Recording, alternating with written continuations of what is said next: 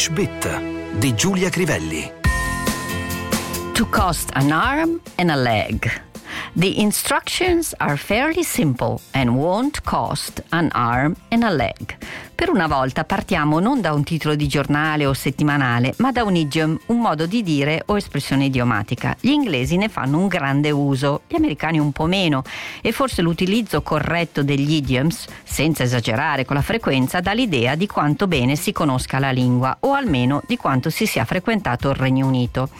Alcuni idiom hanno una traduzione quasi letterale in italiano, altri no. È il caso di quello che abbiamo appena citato, usato per indicare qualcosa di estremamente costoso, anche in senso figurato.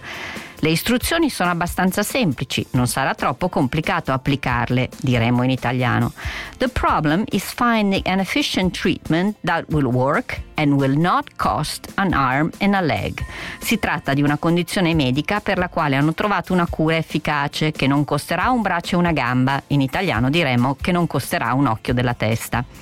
Lasciamo ai linguisti la risposta alla domanda perché per noi italiani è più importante l'occhio e per gli inglesi invece i due arti?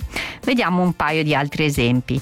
Look, I know you, you guys like to have the newest, shiniest toys, but those things cost an arm and a leg. So che a voi ragazzi piace avere quei giocattoli nuovi di zecca, ma quelle cose costano un occhio della testa. Vediamo altri idiom che parlano di braccia e gambe. Break a leg, letteralmente rompiti una gamba, gamba è un augurio di buona fortuna, come il nostro in bocca al lupo. Più simile all'italiano un altro idiom, to not have a leg to stand on. Without written evidence, we don't have a leg to stand on. Senza ulteriori prove, non abbiamo una gamba su cui reggerci. La tesi non sta in piedi, diremmo noi. Se diciamo in senso figurato che qualcosa has legs, significa che durerà nel tempo. That news story has legs, believe me. Significa che una storia, un fatto di cronaca non si esaurirà tanto presto, continuerà a camminare sulle sue gambe, letteralmente. A three-legged stool è uno sgabello con tre gambe. Leg room è lo spazio per le gambe previsto ad esempio su un aereo o sul vagone di un treno.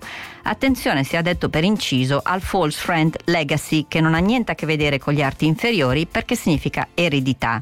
They each received a legacy of 500 euros. Ricevettero tutti un'eredità di 500 euro.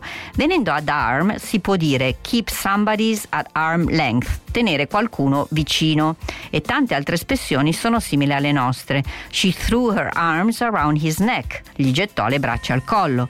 They walked al- along arm in arm, camminavano vicini tenendosi sotto braccio. They fell asleep in each other's arms, si addormentarono uno nelle braccia dell'altro.